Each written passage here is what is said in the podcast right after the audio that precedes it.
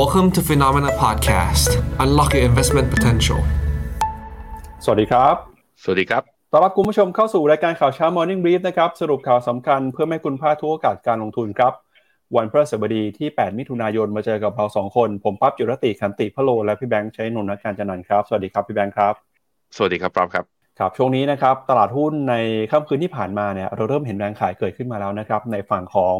หุ้นกลุ่มเทคโนโลยีครับพี่แบงค์เมื่อวานนี้เดชนีนัสแสกติดลบไปประมาณ 1.3%นะครับความกังวลก็กำลังรออยู่ในเรื่องของการประชุมธนาคารกลางสหรัฐนะครับในช่วงนี้เนี่ยตลาดแม้ว่าจะมีความมั่นใจเรื่องออการใช้นโยบายการเงินออฟเฟดจะคงดอกเบี้ยในการประชุมเดือนนี้แต่อะไรก็ตามสิ่งที่เกิดขึ้นก็คือตอนนี้ครับผลตอบแทนของพันธบัตรรัฐบาลสหรัฐอายุ5เอ่อ10 ปี แล้วก็ 2 ปีเนี่ยเดินหน้าปรับตัวสูงขึ้นมาเรื่อยๆนะครับพอบอลยูปรับตัวสูงขึ้นมาแบบนี้แล้ว ก็เป็นแรงกดดันต่อหุ้นนะครับแล้วก็สินทรัพย์เสี่ยงด้วย แล้วก็ไม่ใช่แค่หุ้นอย่างเดียวนะครับ ช่วงนี้ราคาทองคำก็ปรับตัวลงมา เมื่อคืนนี้ราคาทองคำปรับตัวลงไปประมาณ1%นะครับทำให้ราคาทองคำหลุดระดับ 1,960 ดอลลาร์ต่อทรัลล์ไป วันนี้เราก็จะมาวิเคราะห์กันนะครับกับผลกระทบของแนวโน้มเศรษฐกิจสหรัฐ ที่มีต่อเศรษฐกิจโลก แม้ว่าในช่วงนี้เนี่ยจะมีหลายองค์กรออกมาปรับนะครับเพิ่มคาดการณ์การเติบโตของเศรษฐกิจโลกก็ตาม เมื่อวานนี้ก็มี World Bank หรือว่าธนาคารโลกนะครับออกมาบอกว่าปีนี้เศรษฐกิจโลก จะเติบโตดีกว่าที่มีการคาดการณ์เอาไว้ในช่วงต้นปี แล้วก็ล่าสุดนะครับก็มี OECD ครับออกมาประเมินเช่นกันนะครับถึงแนวโน้มการเติบโตของเศรษฐกิจโลกโดยบอกว่าปีนี้เนี่ยเศรษฐกิจโลกจะเติบโตดีขึ้นกว่าคาดนะครับจะโตประมาณสัก 2.7%ก็เป็นตัวเลขในระดับที่ใกล้เคียงกันกับ World Bank นะครับแต่ก็ตามเริ่มมีผู้เชี่ยวชาญในฝั่งเศรษฐกิจสหรัฐนะครับ ไม่ว่าเป็นคุณเรดาริโอ คุณเจฟฟี่กุนแบกนะครับออกมาเตือนแล้วว่าเศรษฐกิจสหรัฐ มีความเสี่ยงที่จะเข้าสู่ภาวะถดถอยเข้าสู่ภาวะชะลอตัวก็ได้ เพราะฉะนั้นนะครับวันนี้เดี๋ยวเรามาวิเคราะห์กันครับอนอกจากนี้นะครับประเด็นเรื่องของสหรัฐแล้วนะครับมีประเด็นเรื่องของจีนด้วยครับล่าสุดนะครับหุ้นในกลุ่มเทคโนโลยีของจีนครับเดินหน้าปรับตัวลงมาอย่างต่อเนื่องเลยนะครับลงมาทำจุดต่ำสุดประมาณสัก 3 ปีในฝั่งของดัชนีไชเน็กซ์ทำให้ตอนนี้เนี่ย JP Morgan ออกมาบอกแล้วนะครับว่า ตอนนี้หุ้นจีนถูกจนที่จะไม่สามารถละเลยได้แล้วนะครับ อาจจะเป็นโอกาสในการเข้าไปซื้อเข้าไปลงทุนหุ้นจีนก็ได้ แล้วก็มีข่าวในบ้านเรานะครับก็คือเรื่องของการปรับประมาณการการเติบโตนะครับ ตัวเลขต่างๆ ล่าสุดกกรครับออกมายืนยันว่าเศรษฐกิจไทยปีนี้จะโตอยู่ในระดับ 3-3.5%แล้วก็เตือนด้วยนะครับว่าปัญหาการขึ้นค่าแรงขั้นต่ำเนี่ยอาจจะกระทบต่อภาคการผลิตก็ได้ แล้วก็มีข่าวนะครับที่น่าตกใจสำหรับเศรษฐกิจไทยก็คือ อีซูซูครับซึ่งเป็นผู้ผลิตรถยนต์ยักษ์ใหญ่ของญี่ปุ่นนะครับออกมาประกาศว่าเตรียมจะย้ายฐานการผลิตจากไทยเนี่ยไปอินโดนีเซียแล้วด้วยนะครับรายละเอียดจะเป็นยังไงเดี๋ยวเรามาติดตามกันในช่วงข่าววันนี้นะครับพาคุณผู้ชมเริ่มต้นกันกับฝั่งของตลาดหุ้นสหรัฐในค่ำคืนที่ผ่านมาก่อนครับ เมื่อวานนี้นะครับเราเห็นความเคลื่อนไหวของดัชนีสำคัญครับดัชนีดาวโจนส์ครับปรับตัวบวกขึ้นมาได้เล็กน้อยนะครับ 0.27%ครับมาซื้อขายกันอยู่ที่ระดับ 33,665 จุด ส่วน S&P 500 นะครับ เมื่อวานนี้ติดลบไป 0.38%ครับ มาอยู่ที่ 4,267 จุด แล้วก็ที่น่าสนใจคือดัชนี NASDAQ นะครับหุ้นในกลุ่มเทคโนโลยีของสหรัฐ เมื่อวานนี้ร่วงลงไป 1.29%มาอยู่ที่ 13,104 จุดนะครับ หุ้นขนาดกลางขนาดเล็ก Russell Small Cap เนี่ย ความเคลื่อนไหวสวนทางกับหุ้นเทคนะครับ หุ้นกลางหุ้นเล็กสหรัฐเมื่อวานยิ่งบวกขึ้นไปได้เกือบ 2%ครับ กับผมสำหรับดาวโจนนะ บวกขึ้นมาได้เนี่ย ก็ ยังไม่ทำไฮใหม่ แล้วก็มีแนวต้านที่เป็นดาวเทรนเนี่ยตอนนี้ยังกดดันตลาดอยู่ไว้นะครับในแง่ของ S&P 500คือถ้าไปดูที่กราฟ 15 นาทีก็จะเห็นว่าตอนเปิดมาตอนเมื่อคืนเนี่ยยังอยู่ในโซนแดนบวกนะมาลบเอาก็ตอนช่วงหลังจากประมาณตีหนึ่งเป็นต้นไปเนี่ยเข้าสู่แดนลบ โดยที่ตัว NASDAQ เนี่ยเข้าสู่แดนลบตั้งแต่สักประมาณช่วงประมาณสักสามทุ่มสี่ทุ่ม ตอนช่วงนั้นอะก็เข้าสู่รอบย่อถ้าไปดูว่าตัวหุ้น Big Tech ตัวไหนที่ปรับตัวลงแรงมากก็จะมี Amazon นะครับลบสี่เปอร์เซ็นมี Alphabet ลบไปสามจุดแปดเปอร์เซ็นเนี่ยจะเห็นว่า Alphabet Alphabet ลงเริ่มลงตั้งแต่คือเปิดมาปุ๊บบวกประมาณ 1%ได้ตอนที่เปิดตลาดตอน 2 ทุ่มครึ่ง หลังจากนั้นมาก็คือร่วงลงยาวเลย ร่วงลงตลอดทั้งเซสชันเลยนะครับ NVIDIA ครับหลังจากที่ขึ้นไปนะกระโดดก้าวขึ้นไปก็จะเห็นว่าราคาของ NVIDIA นะวันเนี้ยนะเมื่อคืนนี้ ไม่ได้หนีจากวันพฤหัสมาก จากวันพฤหัสที่เขาดีดขึ้นมาวันเดียวบวก 24%เนี่ย ก็คือไม่ได้วิ่งขึ้นต่อ จะเห็นว่ามีแรงขายออกมาค่อนข้างเยอะ ประธานโทษครับ Microsoft นะครับ Microsoft เนี่ยได้แท่ง candlestick แท่งสีแดงหนาทีเดียว ลบมาประมาณ 3%เมื่อวานนี้ ในขณะที่ Apple หลังจากที่ปล่อยตัว Vision Pro ออกมานะ คือแว่น VR ตัวใหม่ออกมา ตลาดยังงงๆอยู่ด้วยราคาหลักแสนนะ ไม่รู้มีคนซื้อไหม ตัวราคา ขึ้น Apple ก็เลยมีการย่อลงมา เดี๋ยวพอมีคนซื้อนะพอเปิดตลาดได้แล้วก็บอกว่าออกมาอวยกันเยอะๆ เดี๋ยวรับรองราคาก็ขึ้น อาจจะเป็นไอเทมที่ทำเรียกว่าอีกอีกตัวหนึ่งที่สามารถทำรายได้ให้ Apple ก็ได้ต้องรอดูกันไปนะฮะไปดูที่ตัว Wix Index หน่อย ตลาดปรับฐานอย่างนี้แล้ว Wix Index เป็นยังไงบ้าง Wix Index ยังอยู่ต่ำกว่าระดับ 14 จุดนะ ตอนนี้อยู่ที่ 13.97 เป็นระดับต่ำที่สุดนับตั้งแต่เกิดสถานการณ์โควิด 20 มาเลยนะครับโควิด -19 ปี 2020 นะครับ ตัว dollar index ครับ dollar index ยังแกว่งตัวออกข้าง ไม่แข็งค่าแล้วก็ไม่ได้อ่อนค่ามาในรอบสัปดาห์ที่ผ่านมาตอนนี้อยู่ที่ร้อยสี่ที่น่าสนใจคือตัวนี้พี่ปั๊บ bond yield สองปีเริ่มดีดขึ้นมานับตั้งแต่วันที่อเมริกาผ่าน debt ceiling เนี่ยเริ่มดีดขึ้นมา แถมด้วย bond yield สิบปีเนี่ยเมื่อวานนี้วันเดียวนะ ดีดขึ้นมา 0.13%หรือ 13 basis point ขึ้นมายืนที่ 3.79 วันเดียวเนี่ย บวกประมาณ 3.7%เนี่ย ไม่ค่อยเห็นนะ ไม่ค่อยเห็น สาเหตุเป็นเพราะอะไรอาจจะเราค่อยๆ ไล่เรียงตามกันไปที่ข่าว แล้วเดี๋ยวต่อจิ๊กซอให้ดูว่า ถึงดอกเบี้ยไม่ถึงดอกเบี้ยเฟดจะไม่ขึ้น แต่บอลยูก็ยังมีโอกาสขึ้นอยู่ในช่วงสั้นๆนี้นะครับ คุณผู้ชมไปดูกันกับแผนที่ของหุ้นหน่อยนะครับ เราก็จะเห็นว่าถ้าไปดูแผนที่หุ้นเนี่ยเมื่อวานนี้เป็นวันที่หุ้นในกลุ่มเทคโนโลยีมีแรงขายออกมานะครับ ไม่ว่าเป็นหุ้นของ Microsoft ติดลบไป 3% Google นะครับ เกือบ 4%มี Meta มี Amazon ติดลบไป 4%กว่า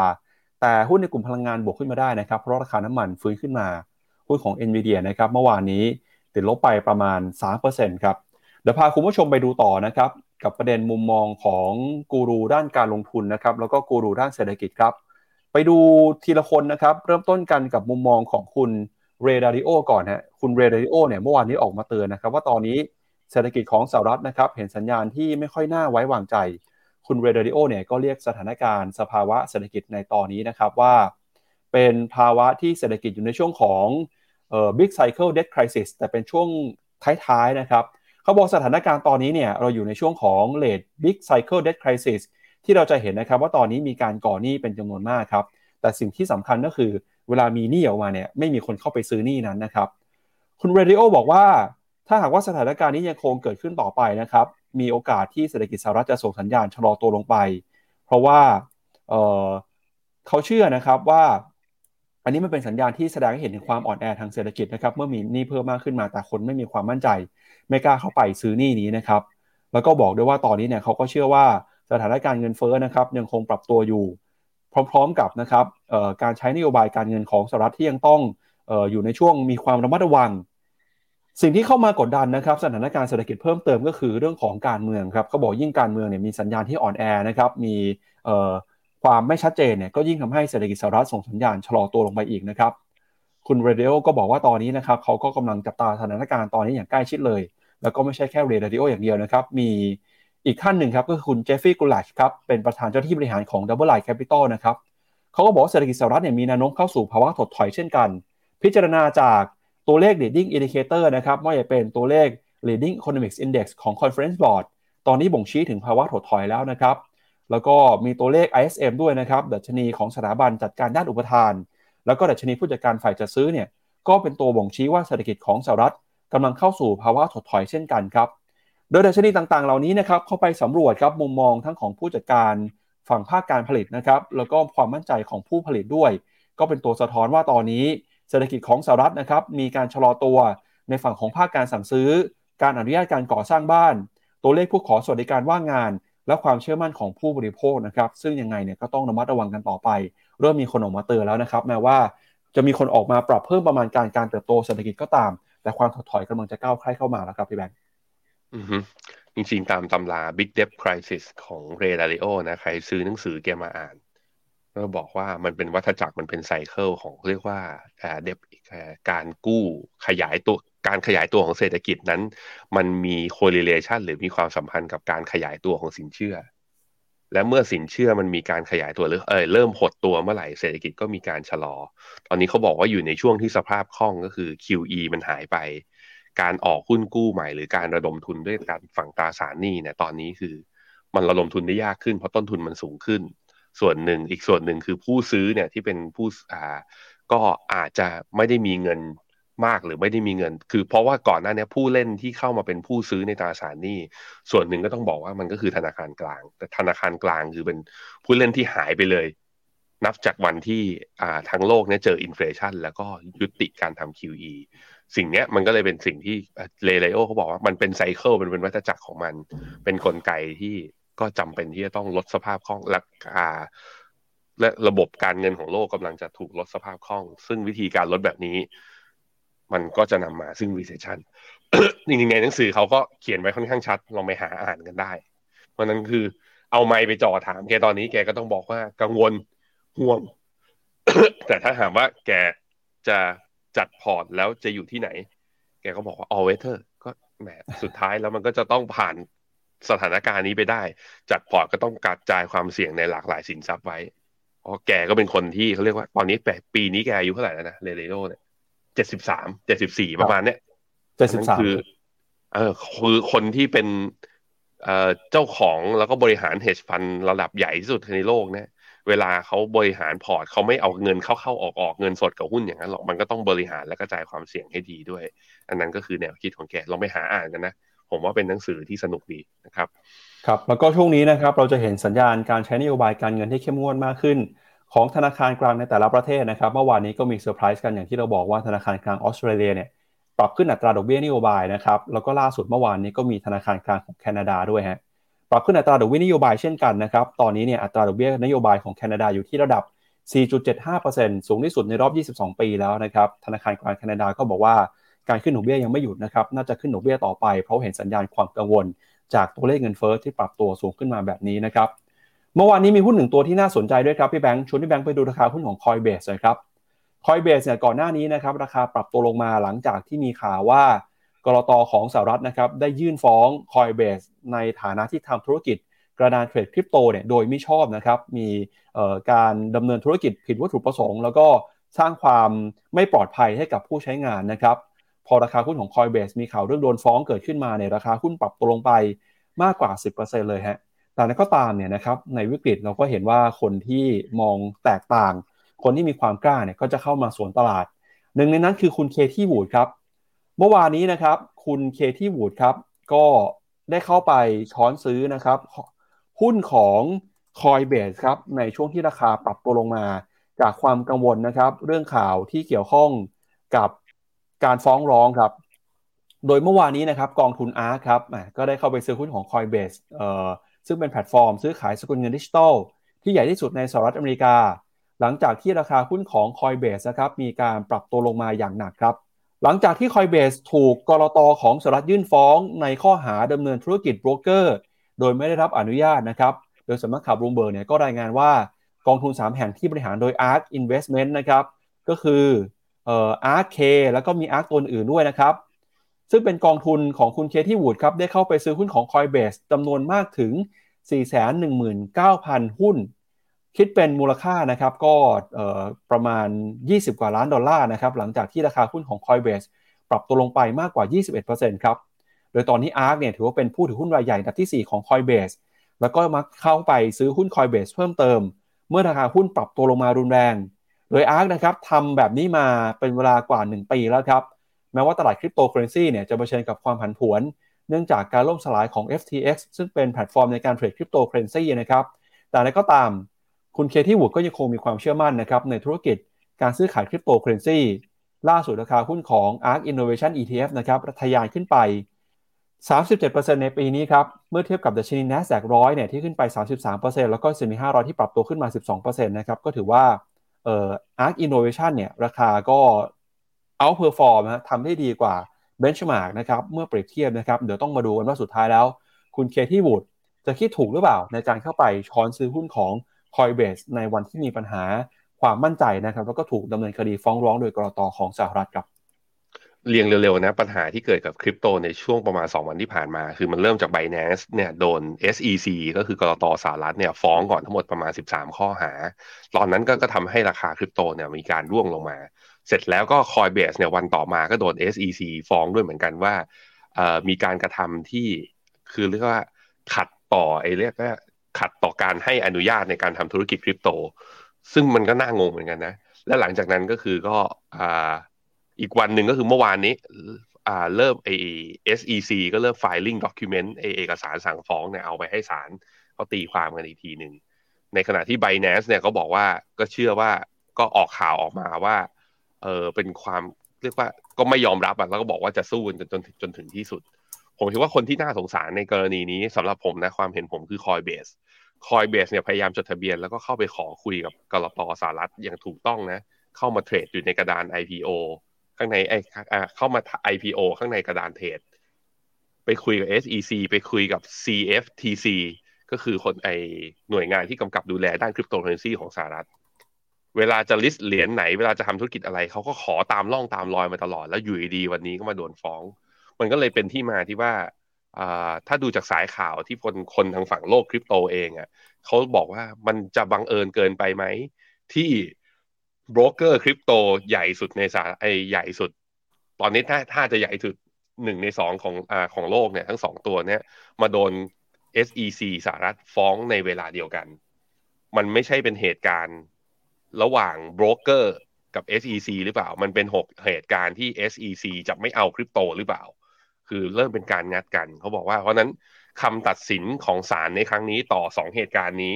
จะมีผลในการเปลี่ยนโฉมหน้าตลาดคริปโตในระยะยาวไปด้วยเหมือนกัน ว่าตัดสินไปในทิศทางไหน แต่ว่าถ้าดูจากตัวราคาบิตคอยนะมาอยู่ที่หน้าจอผม ก็อย่างที่บอกไปก็คือ มันไม่ได้ลงแรงอะ่ะ เหมือน คนในโลกคริปโตก็ไม่ได้กลัวสิ่งนี้ก็บอกว่า คือเขาอาจจะมอง 4C ไปไกลกว่านั้นก็ได้ก็ Binance US โดน แต่ก็ยังมี global Binance อยู่ Coinbase โดน แต่ว่าบล็อกเชนคุณจะไปปิด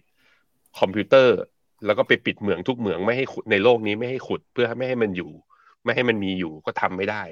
ก็เลยสายกาวก็ยังคงกาวกันต่อไป แล้วก็สะสมกันต่อไปหนึ่งในเจ้าแม่แห่งการกาวคริปโตก็คือ Cathie Wood เข้าไปแล้วในคริปไอใน Coinbase แล้วคุณล่ะ เข้าหรือยังนะครับครับมาดูต่อนะครับกับทิศทางของตลาดหุ้นในฝั่งยุโรปบ้างครับ เมื่อวานนี้ดัชนี DAX ของเยอรมนีนะครับติดลบไป 0.2% FTSE ร้อยอังกฤษร่วงลงไป 0.05%ส่วน CAC 40 ฝรั่งเศส ปรับตัวลงไป 0.09%ครับ Euro Stoxx 50นะครับติดลบไป 0.08%ครับ ส่วน Euro Stoxx 600นะครับเมื่อวานนี้ก็เห็นสัญญาณการชะลอตัวลงมาเช่นกันนะครับ ติดลบไป 0.2%ครับ เมื่อวานนี้ตลาดหุ้นยุโรปเองเนี่ยก็ยังคงซื้อขายกันอย่างระมัดระวังนะครับ แล้วก็ที่น่าสนใจคือหุ้นในกลุ่มค้าปลีกครับเมื่อวานนี้เนี่ยบวกขึ้นมาได้ประมาณ 2%หุ้นในกลุ่มพลังงานบวกขึ้นมาได้ประมาณ 1%นะครับตอนนี้ตลาดยุโรปเองก็รอดูตัวเลขเศรษฐกิจ ตัวเลขเงินเฟ้อนะครับประกอบกับเมื่อวานนี้มีตัวเลขการส่งออกของจีนออกมา ต่ำกว่าคาดนะครับ ก็เข้ามากดดันบรรยากาศการทุนโดยรวมนะครับทำให้สุดท้ายเมื่อวานนี้ตลาดติดลบไปครับ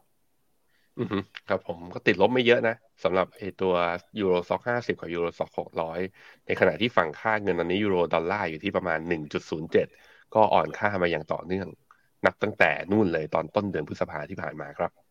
มาดูต่อนะครับที่ตลาดหุ้นของเอเชียบ้างครับ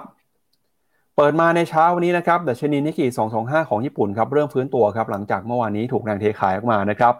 ล่าสุดนิกเคอิ225 ของญี่ปุ่นบวกขึ้นมา 0.3%ออสเตรเลียนิวซีแลนด์ยังติดลบอยู่นะครับแล้วก็หุ้นจีนครับเมื่อวานนี้ก็ปรับตัวลงไป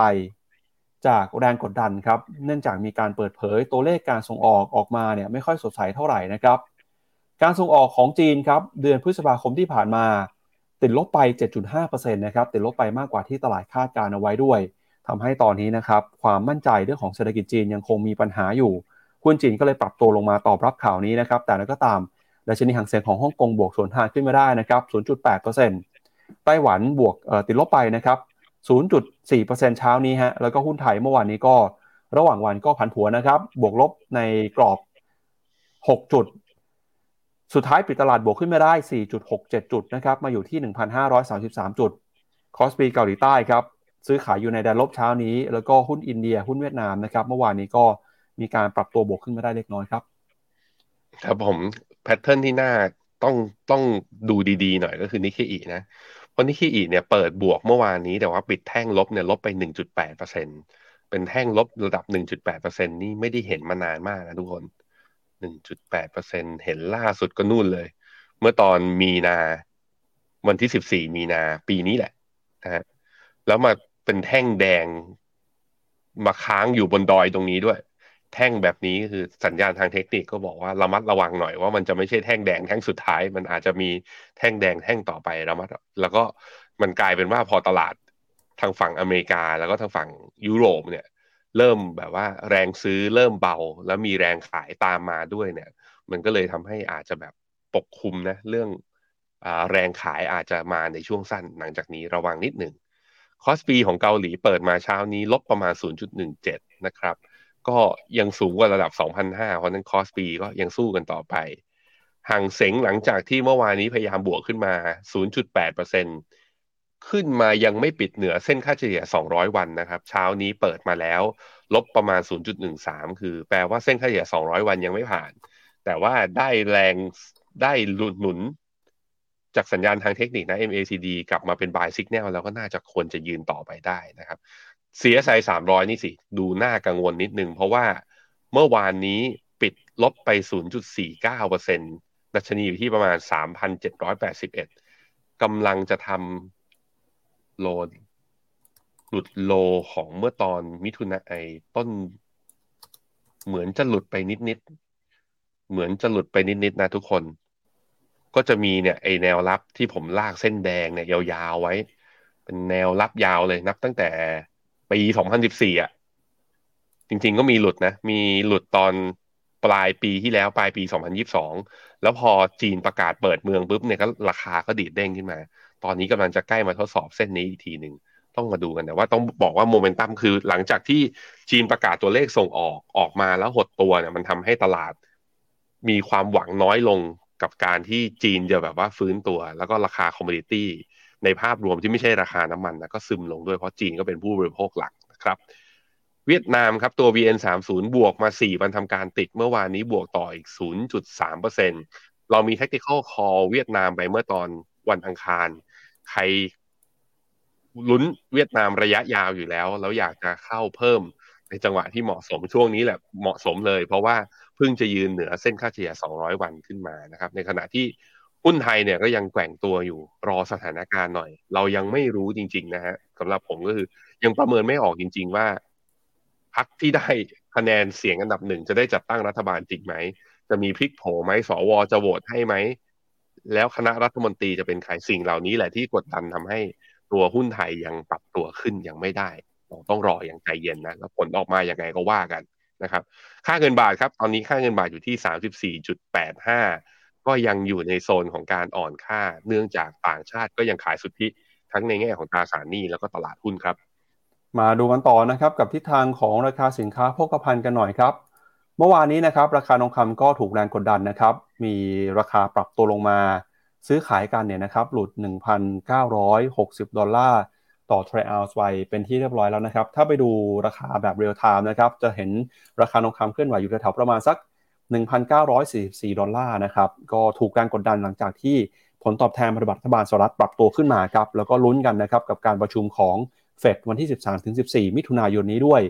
ขณะที่ทิศทางของราคาน้ำมันครับ ล่าสุดราคาน้ำมันดิบ WTI อยู่ที่ระดับนะครับ72 ดอลลาร์ ส่วนราคาน้ำมันดิบเบรนท์นะครับ76 ดอลลาร์ครับ ช่วงนี้จะเห็นว่าราคาน้ำมันเนี่ยค่อนข้างผันผวนนะครับ หลังจากกลุ่มโอเปกโดยซาอุดิอาระเบียลดปริมาณการผลิตน้ำมันลงไปนะครับแต่ปรากฏว่าราคาน้ำมันเนี่ยฟื้นได้ในระยะสั้น เนื่องจากปัญหาก็คือ demand หรือความต้องการใช้น้ำมันของโลกยังคงอ่อนแอจากสถานการณ์เศรษฐกิจที่ถดถอยอยู่ครับ ราคาทองเนี่ยร่วงลงมา 23 เหรียญ แต่ว่าตอนนี้นะ ยังยืนแล้วก็เหนือเส้นค่าเฉลี่ย 100 วันอยู่ ยังดูมีความสู้อะ จะสู้อะ จะทำไม คิดว่าไม่หลุด ถ้าเอาความเห็นส่วนตัวนะ คิดว่าไม่หลุด ทองมีไว้เพื่อการกระจายความเสี่ยงก็ดีนะฮะระยะสั้นกราฟ 15 นาทีก็จะเห็นว่า ทองขึ้นไปตอนเวลาสักประมาณ 3 ทุ่มบ้านเรา แถวๆประมาณ 1,970 แล้วก็รูดยาวเลย ตอนเวลา 3 ทุ่มมาทำจุดต่ำสุดตอนประมาณเที่ยงคืน แถวๆ1,941 ตอนนี้ 1,945 ถ้าดูกราฟสิบห้านาทีเป็นเกิด divergence เล็กๆ แล้ว แต่กราฟสิบห้านาทีมันไม่ได้บอกเทรนด์ขึ้นเนี่ย แต่ในความเห็นของผมก็คือ พอดูกราฟ day แล้ว ถ้าเชื่อว่าไม่หลุดเส้นค่าเฉลี่ยหนึ่งร้อยวันเนี่ย ก็ควรจะดีดได้นะเอาใจช่วยทุกคนขาลองนะครับ สู้ๆ ครับมาดูกันกับประเด็นข่าวของเราในวันนี้นะครับ เริ่มต้นกันกับมุมมองของ OECD ก่อนครับ OECD นะครับ หรือว่าองค์การเพื่อความร่วมมือทางเศรษฐกิจและการพัฒนาครับ ออกมาเปิดเผยว่า ตอนนี้เนี่ยเศรษฐกิจโลกนะครับเห็นสัญญาณการฟื้นตัวขึ้นมาในปีนี้นะครับ แต่ก็เตือนว่าอย่าเพิ่งวางใจครับ เพราะว่ายังมีความเสี่ยงอีกมากมายที่รออยู่นะครับ OECD ออกมาปรับตัวเลขคาดการเศรษฐกิจของโลกในปีนี้ครับ โดยคาดว่าจะขยายตัวอยู่ในระดับ 2.7%เพิ่มขึ้นมาเล็กน้อยจากคาดการของเดือนมีนาคมนะครับที่ระดับ 2.6%เนื่องจากเศรษฐกิจของสหรัฐจีน แล้วก็เศรษฐกิจของกลุ่มประเทศ ที่ใช้เงินสกุลยูโรหรือว่ายูโรโซนเนี่ยนะครับปรับตัวขึ้นมา แต่แล้วก็ตามครับยังคงถือว่าห่างไกลจากการขยายตัวของเศรษฐกิจโลกเมื่อปีก่อน ที่เติบโตในระดับ 3.3%ครับเมื่อดูเป็นรายประเทศนะครับ เราก็จะเห็นว่าเศรษฐกิจสหรัฐครับปีนี้คาดการณ์ว่าจะขยายตัว 1.6%จีนจะเติบโตนะครับ 5.4%เศรษฐกิจของกลุ่มยูโรโซนจะขยายตัว 0.9%ขณะที่เป้าการเติบโตของเศรษฐกิจเยอรมนีนะครับปีนี้ถูกคงไว้ฮะแล้วก็การเติบโตของเศรษฐกิจญี่ปุ่นเนี่ยเติบโตขึ้นในมุมมองของ OECD นะครับอยู่ในระดับ 1.3%ครับ โดยหัวหน้านักเศรษฐศาสตร์ของ OECD นะครับออกมาระบุว่าเศรษฐกิจโลกกำลังก้าวผ่านจุดวิกฤตไปแล้วครับ แต่ก็ต้องเผชิญกับผลทางยาวไกลในการกลับมาขยายตัวอย่างแข็งแกร่ง และยั่งยืน แม้ว่าในช่วงที่ผ่านมาทิศทางเงินเฟ้อทั่วโลกจะชะลอลงมากว่าปีก่อน แต่ทาง OECD นะครับก็ออกมาเตือนด้วยครับว่า อัตราดอกเบี้ยที่สูงทั่วโลกนะครับยังคงเป็นแรงกดดันต่อภาคการเงินแล้วก็ภาคอสังหาริมทรัพย์อยู่ แล้วก็ตอนนี้นะครับถือว่าเป็นช่วงที่มีความท้าทายครับที่เศรษฐกิจโลกจะสามารถรักษาการเติบโตต่อไปได้นะครับ นอกจากนี้นะครับ OECD ยังให้จับตาประเด็นการขาดดุลงบประมาณ แล้วก็เรื่องของหนี้สาธารณะนะครับทั่วโลกที่พุ่งสูงขึ้น เนื่องจากงบประมาณเนี่ยถูกใช้นะครับในการเยียวยา ผลกระทบจากโควิด แล้วก็ผลกระทบจากสงครามที่เกิดขึ้น โดยนักวิเคราะห์จาก OECD ก็ออกมาบอกนะครับว่า การฟื้นตัว ทางเศรษฐกิจเนี่ยจะเกิดขึ้นได้จากการสนับสนุนนะครับนโยบายการคลัง แล้วก็ควรจะใช้นโยบายให้ตรงจุดมากขึ้นครับ ส่วนปีหน้านะครับ OECD ก็ยังคงตัวเลขคาดการไว้เท่าเดิมไม่เปลี่ยนแปลงนะครับ ที่ระดับ 2.9%ครับพี่แบงค์ครับผม ครับไปดูตัวเลขกันหน่อยนะครับ ว่าเป็นยังไงบ้างครับ ถ้าดูตัวเลขในหน้าจอนะครับ ปีนี้ประเมินว่าเศรษฐกิจของโลกจะเติบโต 2.7 ปีหน้า 2.9 นะครับ แล้วถ้าไปดูในกลุ่ม G20 เนี่ยก็ ใกล้เคียงกันเลยนะครับ ที่สดใสนะครับ เมื่อวานนี้เรารายงานตัวเลข World Bank กันไป ก็คืออินเดียครับ มุมมองของทั้ง World Bank แล้วก็ OECD นี่มองว่าอินเดียสดใสมากนะครับ ปีนี้โต 6 ปีหน้าโต 7%ครับพี่แบงค์อืมเขาไม่มีแยกเป็นไทยใช่ไหมมีไหม ไม่มีไทยอยู่ในอยู่ในตารางนี้ครับ อะไรของ OECD เนี่ยไทยไม่ใช่ประเทศเขาเหรอ เออ ก็ ไปดูในในฝั่งของเอเชียหน่อยแล้วกันฮะก็มีจีนมีอินเดียนะครับที่ปีนี้จะโตประมาณสัก5%นะครับ5.4 ปีหน้าโต 5.1สำหรับจีนนะครับก็มีในอาเซียนที่คืออินโดนีเซียครับอินโดเนี่ยปีนี้โต 4.7 ปีหน้าโต 5.1 ครับพี่แบงค์แล้วก็ถ้าดูในฝั่งของเอเชียตอนออกก็มีเกาหลีใต้นะครับ มีญี่ปุ่นที่เศรษฐกิจก็โตประมาณ1%นะครับในปีนี้แล้วก็ปีหน้าครับ อืมที่เห็นอาจจะต่าง ต่างกันค่อนข้างชัดแล้วผมจำได้ไง World Bank เนี่ยคาดการณ์ว่า GDP ของรัสเซียเนี่ยจะกลับมาเป็นบวกปีนี้ แต่ของ OECD ยังคาดการณ์ว่ารัสเซียเนี่ยช่วงที่เหลือของปีนี้ GDP จะยังติดลบอยู่ ไปดูเงินเฟ้อหน่อยครับ เงินเฟ้อ OECD ก็บอกว่าตัวเลขเงินเฟ้อเนี่ยน่าจะส่งสัญญาณผ่านจุดที่สูงที่สุดไปแล้วนะครับ แต่ก็ตามคอ P เอ่อคอ CPI ครับ หรือว่าเงินเฟ้อพื้นฐานอาจจะยังอยู่สูงอยู่นะครับ จากราคาสินค้าต่างๆฮะ ก็ยังคงต้องจับตาเรื่องของเงินเฟ้อให้ดีนะครับ แล้วก็อัตราค่าจ้างที่แท้จริงครับ ตอนนี้เนี่ยเห็นการเปลี่ยนแปลงนะครับ ก็ยังชะลอตัวลงมาอยู่นะครับ ในช่วงของปี 2022 นะครับ ครึ่งหลังนะครับ เมื่อเปรียบเทียบกับครึ่งหลังของปี 2021 ครับ อือเฮ้ย มีคุณผู้ชมเขาคอมเมนต์เข้ามาปั๊บบอกว่าไทยไม่ได้อยู่ใน OECD จริงเหรอ เออไทยไม่ได้อยู่ครับ อ่าแล้วไม่ไม่อยู่แล้วคือประมาณการ GDP ให้ไม่ได้เหรอผมเริ่มผ่านนะอ่าอ่าผมผมดูแล้ว ผมดูในหน้าของเว็บไซต์ของ OECD อ่าใช่ ไม่มีไทยฮะครับแต่ก็ไม่มีอินโดแล้วทำไมเขาทำให้อะ เออเอาเถอะเรื่องของเขานะฮะครับ ก็อะมาดูตัวเลขของบูเบิร์กหน่อยครับ พี่แบงค์ว่าเป็นยังไงบ้างครับ ครับผมอะ จากที่เราคาดการรวบรวมมานะครับ จะมีเนี่ยประเทศที่อยู่นอกการคาดการ์ของของ OECD ที่ GDP เยอะก็คือเวียดนามนะจะโตปีนี้ 5.8 แล้วโตปีหน้า 6.5 ส่วนจีนน่ะจะโต 5.5 แล้วก็ปีหน้าจะโตต่ำ5นะอยู่ที่ 4.9 เอเชียแปซิฟิกในภาพรวมก็คือได้จีนเป็นตัวหนุน แล้วก็ทำให้ GDP จะโตประมาณ 5.2 ในขณะที่ปีหน้าจะโต 4.8 ที่ญี่ปุ่นเนี่ย Bloomberg consensus ให้ GDP น้อยกว่าที่ OECD และ World Bank ให้นะ ก็อยู่ที่ประมาณ 1%ปีนี้และปีหน้า 1.1 ครับ ครับ ก็จากฝั่งของเศรษฐกิจไปแล้วนะครับ เดี๋ยวมาดูเรื่องของการลงทุนกันบ้างครับ พาคุณผู้ชมไปดูหน่อยฮะกับเรื่องของการลงทุนนะครับ ล่าสุดมีประเด็นที่เกี่ยวข้องกับตลาดหุ้นของญี่ปุ่นครับ มีข่าวนะครับว่ากระทรวงการคลังของญี่ปุ่นเนี่ยเขาพยายามจะหาวิธีสร้างการเติบโตทางเศรษฐกิจ หารายได้แล้วก็รวมไปถึงนะครับ กระจายความมั่งคั่งเนี่ยไปให้กับคนที่เป็นคนรุ่นใหม่คนที่มีอายุน้อยบ้างนะฮะถ้าไปดูตัวเลขนะครับในระบบการเงินของญี่ปุ่นจะเห็นว่าสังคมญี่ปุ่นเนี่ยที่เข้าสู่สังคมผู้สูงอายุนะครับ ประชากรสูงวัยครับหรือว่าคนที่มีอายุตั้งแต่ 60 ปีขึ้นไปเนี่ยเป็นคนกลุ่มหลักเลยนะครับ ที่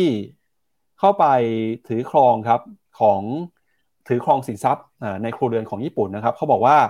คนอายุเกิน 60 ปีเนี่ยถือครองสินทรัพย์เกินกว่า 60%นะครับของออสินทรัพย์ทางด้านการเงินในครัวเรือนญี่ปุ่นของเศรษฐกิจญี่ปุ่นนะครับ ตอนนี้เนี่ยเขาก็หาวิธีในการกระจายความมั่งคั่งครับให้กับคนที่มีอายุน้อย ที่ตอนนี้กำลังเผชิญกับปัญหาทางด้านการเงินนะครับไม่ว่าจะเป็นเรื่องของค่าใช้จ่ายต่างๆ ที่เพิ่มขึ้นมานะครับ ทางธนาคารกลางของญี่ปุ่นเนี่ยตอนนี้ก็เลยหารือกับกระทรวงการคลังครับ โดยกระทรวงการคลังเนี่ยเขาก็ปรึกษา ธนาคารกลางญี่ปุ่นนะครับว่าจะทำยังไงได้บ้างที่เราจะสามารถกระจายความมั่งคั่ง ให้กับคนที่มีอายุน้อยเนี่ยพอไปดูตัวเลขเนี่ยเห็นมีตัวเลขหนึ่งที่น่าสนใจก็คือปัจจุบันครับ ธนาคารกลางของญี่ปุ่นหรือ BOJ เนี่ยถือครอง ETF นะครับคิดเป็นมูลค่ากว่า 37 ล้านล้านเยนหรือว่าคิดเป็นเงินดอลลาร์ก็คือประมาณสัก 265,000 ล้านเหรียญนะครับอันนี้เป็นเอ่อเป็น book value นะครับพี่แบงค์แต่ถ้าเกิดไปดู market value เนี่ย มูลค่าของ ETF ที่ธนาคารกลางญี่ปุ่นถืออยู่เนี่ยมีมูลค่าสูงถึง 53 ล้านล้านเยนฮะหรือว่าเกือบเอ่อเกือบเกือบจะหนึ่งเท่าตัวเลยนะครับ ก็คิดเป็นเงินก็มากกว่า5แสนล้านดอลลาร์สหรัฐนะครับ ธนาคารกลางญี่ปุ่นก็เลยเพูดคุยกันกับกระทรวงการคลังกระทรวงการคลังก็เสนอว่า อาจจะให้ธนาคารกลางญี่ปุ่นเนี่ยมีการขาย ETF ที่ถือครองอยู่ออกมา แล้วก็ให้กระทรวงการคลังนะครับเข้าไปซื้อแทน แต่ก็มีการตกลงกันว่าจะซื้อในราคาไหน จะซื้อในราคา book value หรือว่าซื้อในราคาตลาดนะครับ ซึ่งก็บอกการเข้าไปซื้อ ETF ในการเปลี่ยนมือไปสู่รัฐบาลญี่ปุ่นเนี่ยจะเป็นแผนหนึ่งในการกระจายนะครับความมั่งคั่ง ให้กับคนรุ่นหลังแล้วอาจจะใช้รายได้หรือว่าเงินจำนวนนี้ส่วนหนึ่งเนี่ยไปใช้เพื่อการกระตุ้นเศรษฐกิจด้วยนะครับ สิ่งที่ตลาดกังวลตามมาก็คือการที่ธนาคารกลางญี่ปุ่นนะครับ จะต้องโอนถ่าย ETF ที่มีการถือครองให้กับกระทรวงการคลังเนี่ยก็อาจจะเป็นความเสี่ยงที่ตลาดกังวลว่าถ้าเกิดขายในราคา บุ๊กหรือว่าขายในราคาทุนจริงเนี่ยอาจจะนำไปสู่กระแสการเทขายในตลาดหุ้นของญี่ปุ่นก็ได้นะครับ แต่เรื่องนี้เนี่ยต้องบอกเป็นการปรึกษาหารือครับ ยังไม่ได้เป็นนโยบายที่ชัดเจนแต่อย่างใดนะครับ ซึ่งรัฐมนตรีกระทรวงการคลังของญี่ปุ่น แล้วก็นายกของญี่ปุ่นนะครับก็มีการหารือกันเขาก็บอกว่าก็มีความเป็นไปได้นะครับ ที่อาจจะไม่ได้ขายในราคา book value นะครับอาจจะขายในราคา market value ก็ได้ ซึ่งตอนนี้นะครับเงินเฟอ้อของญี่ปุ่นเนี่ยกำลังเห็นทิศทางฮะอยู่ในระดับ 2%ใกล้เคียงกับเป้าหมาย ก็มีความจำเป็นน้อยลงนะครับที่ธนาคารกลางของญี่ปุ่น จะใช้นโยบายการเงินผ่อนคลาย แล้วก็ตอนนี้จะเห็นว่าสินทรัพย์เสี่ยงในญี่ปุ่นนะครับอย่าง ETF เนี่ยเดินหน้าเติบโตได้ดีครับก็ทำให้มีกำไรนะครับจากการลงทุนในครั้งนี้ รัฐบาลญี่ปุ่นก็มองหาโอกาสในการเข้าไปกระตุ้นเศรษฐกิจ แล้วก็เป็นการกระจายความมั่งคั่งให้กับคนรุ่นหลังมากขึ้นครับ ถามว่าเอาแล้วคนรุ่นหลังจะได้อะไร จากการที่อยู่ดีกระทรวงการคลังเปลี่ยนมือมาเป็นผู้ถือ ETF แทน ก็คือพอมาถือหุ้นอัพไซด์สมมติเศรษฐกิจเติบโตใช่ไหมมันก็ได้รายได้เพิ่มขึ้นรายได้เนี้ยก็เอาไปทำรัฐสวัสดิการ หรือเอาไปกระตุ้นการจ้างงานจะเอาไปทำอะไรก็ whatever คราวนี้การซื้อที่ book value กับการซื้อที่ market value มันมีข้อดีและข้อเสีย ซื้อที่ book value ก็คือมันก็มีคูชั่น ให้กระทรวงการคลังมีกำไรอยู่แล้ว ใช่ไหมก็สามารถที่จะดำเนินการและกระตุ้นได้เลยทันที อาจจะเป็นอย่างนั้น แต่ว่ามันก็ดูผิดหลักการเนี่ยคือมันเหมือนกับ เอาแล้ว แบงค์โอ้โหบีโอเจถือมาตั้งนาน คือจะไม่คิดจะขายกำไรเลยเหรอ คืออาจคุณอาจจะมองว่าถ้าสมมติว่าบีโอเจเป็นบริษัทใช่ไหมมันก็อาจจะคิดอย่างนั้น แต่ว่าเขาเป็นผู้กำหนดนโยบายไง เขาเป็นธนาคารกลาง เป้าหมายของเขามันไม่ใช่คือ มันไม่ใช่การทำให้ธนาคารกลางมีกำไร มันคือการสร้างเสถียรภาพ แต่ว่านั่นแหละมันก็การคือถ้าขายโดยที่มันเป็นที่สังคมหรือว่าตัวนักลงทุนเองไม่ยอมรับ มันก็อาจจะถ้าขายที่บุ๊กมันก็ส่งสัญญาณไกลๆว่า ฮ้ยคุณแสดงว่าคุณก็คิดว่าราคาตรงนี้แพงเกินไปหรือเปล่า มันก็อาจจะมีแรงเทขายจากตลาดตามมาด้วย แต่ถ้าขายที่ Market Value มันก็ขายที่ราคาแพงถูกไหมเพราะนั้นก็คือเงินก้อนนี้จะเอามาใช้คือ ขายพอขายไปปุ๊บอะกระทรวงการคลังได้มาถือ ถ้าตลาดหุ้นญี่ปุ่นไม่ได้เดินหน้าไปต่อ แล้วคุณจะเอาเงินก้อนเนี่ยสมมุติว่าจะขายหุ้นออกมาแล้วเอามากระตุ้นมาการลงทุนมันก็ทำไม่ได้ไงเพราะว่ามันยังไม่ได้มีกำไร มันก็ต้องใช้ระยะเวลา อันนี้แต่ว่าข่าวลือเรื่องนี้ถามว่าแล้วในตลาดหุ้นญี่ปุ่น หลังจากที่รู้ข่าวเรื่องนี้ แล้วมีผลอะไรไหมก็อย่างที่เราเห็นก็คือ เมื่อวานเนี้ยเนี่ยตลาดหุ้นญี่ปุ่นก็ปรับลดลงมาประมาณ 1.8%เช้านี้ก็เข้าโซนแดงแล้วเข้าโซนแดงนิดหนึ่งตลาดไม่ได้ price in ตกใจกับข่าวนี้มากนะ แต่ว่าด้วยแพทเทิร์นของนิเคอีที่ดีดตัวขึ้นมาค่อนข้างแรงนับตั้งแต่ต้นเดือนพฤษภาเนี่ย มันก็เริ่มมีอาการพักฐานให้เราเห็นบ้างบางช่วง นั่นก็ใครที่มีอยู่ก็ระมัดระวัง คนที่จะเข้าซื้อเนี่ยผมไม่แนะนำอยู่แล้วในความเห็นส่วนตัวนะว่า รอหน่อยก็นี่แหละ รอบย่อนี้ พอมันย่อลงมาแล้วคุณอยากจะเข้าก็ลองมาหาสัญญาณทางเทคนิคดูอีกทีหนึ่งนะครับครับไปดูข้อมูลเพิ่มเติมของตลาดหุ้นญี่ปุ่นหน่อยนะครับว่ามูลค่าตอนนี้ของตลาดหุ้นญี่ปุ่นเนี่ยในช่วงที่ตลาดปรับตัวขึ้นมาทำจุดสูงสุดประมาณในรอบ 30 ปีนะครับตลาดหุ้นญี่ปุ่นมีมูลค่าเปรียบเทียบกับตลาดหุ้นโลกแล้วเป็นยังไงบ้างครับ ครับผมถ้าในแง่ของ price performance จะเห็นว่านับตั้งแต่ต้นปีที่ผ่านมาตัวดัชนี Topix เมื่อเทียบกับหุ้นโลกนั้น outperform สุดๆนะ แล้วจริงๆแล้วคือนักแต่ไปไต่ตั้งแต่ครึ่งปีหลังของปี 2022 มาเนี่ย ตัว forward EPS หรือว่าคาดการณ์กำไรของบริษัทจดทะเบียนใน Topix ก็ถูกปรับประมาณการดีกว่าหุ้นโลกด้วยนะครับแต่การปรับขึ้นมาของ Topix รอบนี้ถ้าดูด้านขวาก็จะเห็นว่าตอนนี้ valuation ถ้ามองที่ forward PE นะ Topix ไม่ได้ถูกแล้วอยู่ที่แถวแถวเกาะเกาะกับค่าเฉลี่ยของหุ้นโลกเลยสเสน่ห์ของญี่ปุ่นอย่างหนึ่งก่อนหน้านี้ก็คือเรื่องความถูก ตอนนี้ความถูกนั้นหายไป แต่ว่าก็ไม่ได้แพงขนาดที่อเมริกา หรือว่าหุ้นทางฝั่งหุ้นเทคเขาเป็น ตอนนี้อยู่ที่ประมาณค่าเฉลี่ยของหุ้นโลกพอดีนะครับ ครับจากฝั่งของญี่ปุ่นไปแล้วนะครับ ไปดูในฝั่งของหุ้นจีนบ้างฮะก็ญี่ปุ่นเนี่ยถ้าเกิดมองก็คืออาอาจจะไม่ถูกแล้วนะครับ แต่มีตลาดหนึ่งเนี่ยที่นักวิเคราะห์ เห็นตรงกันครับว่าราคาถูกมากเลยก็คือตลาดหุ้นจีนครับ เดี๋ยวเราไปดูข้อมูลทีละตัวกันนะฮะล่าสุดเนี่ยนะครับดัชนีไชเน็กครับซึ่งเป็นหุ้นในกลุ่มเทคยักษ์ใหญ่ของจีนนะครับที่ถูกมาคิดคำนวณกันเนี่ยเมื่อวานนี้ปรับตัวลงไปประมาณสัก 1.6%นะครับลงมาทำจุดที่ต่ำที่สุดในรอบกว่า 3 ปีเลยครับ หลังจากเกิดความกังวลนะครับ ทั้งเรื่องของเศรษฐกิจ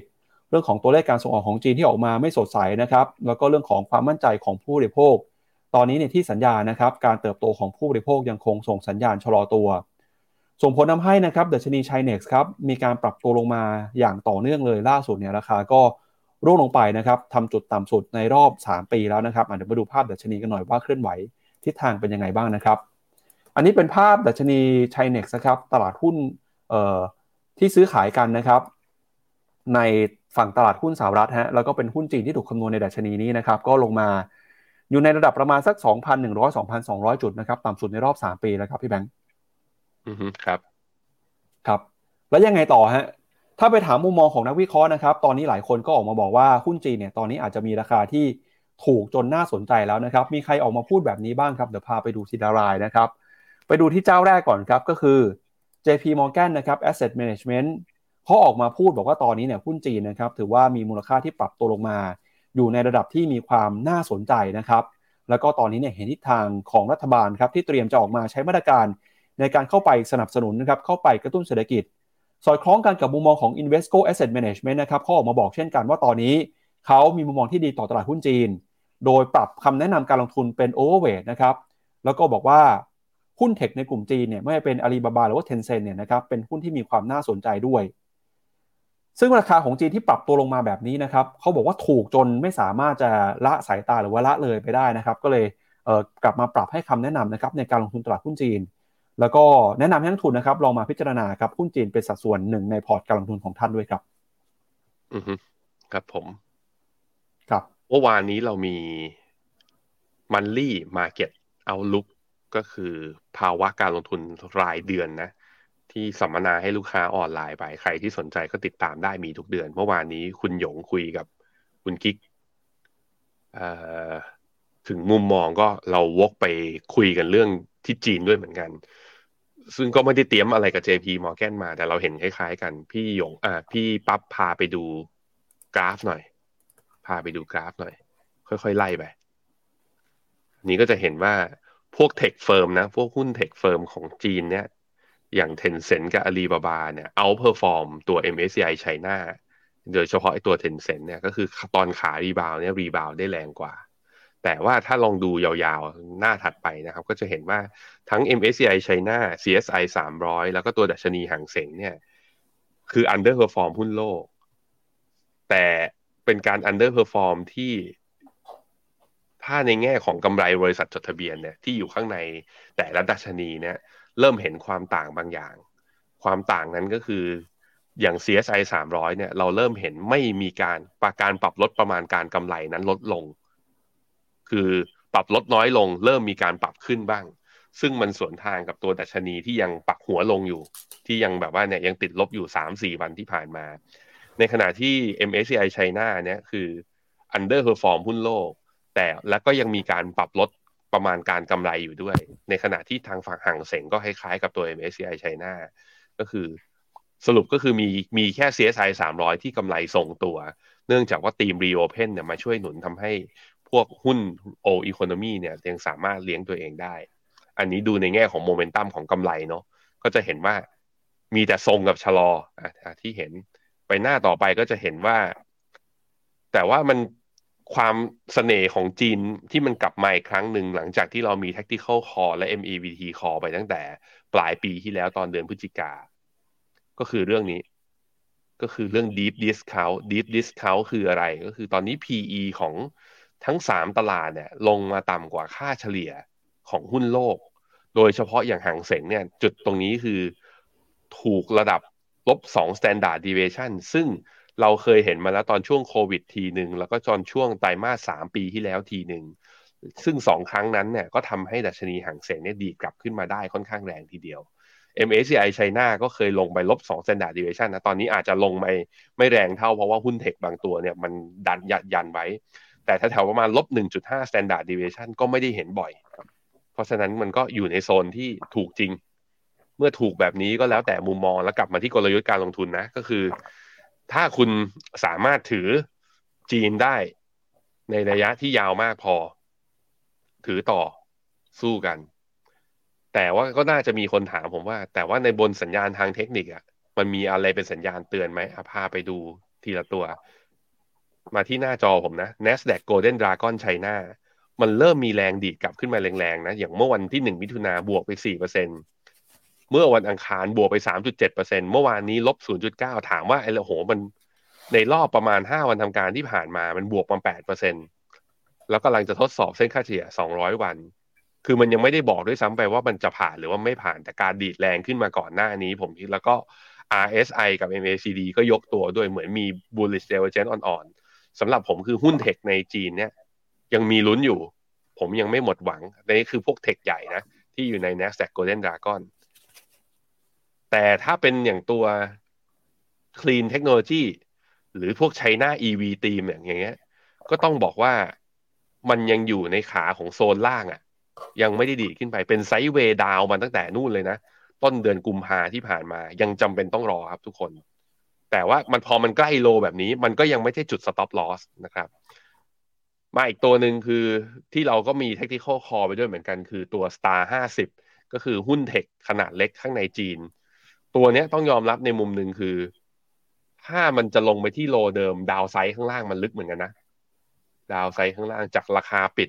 ของเมื่อคืนนี้ ถ้าลงไปที่โลเดิมคือลงได้อีกประมาณเก้าเปอร์เซ็นถามว่ามีโอกาสลงไหม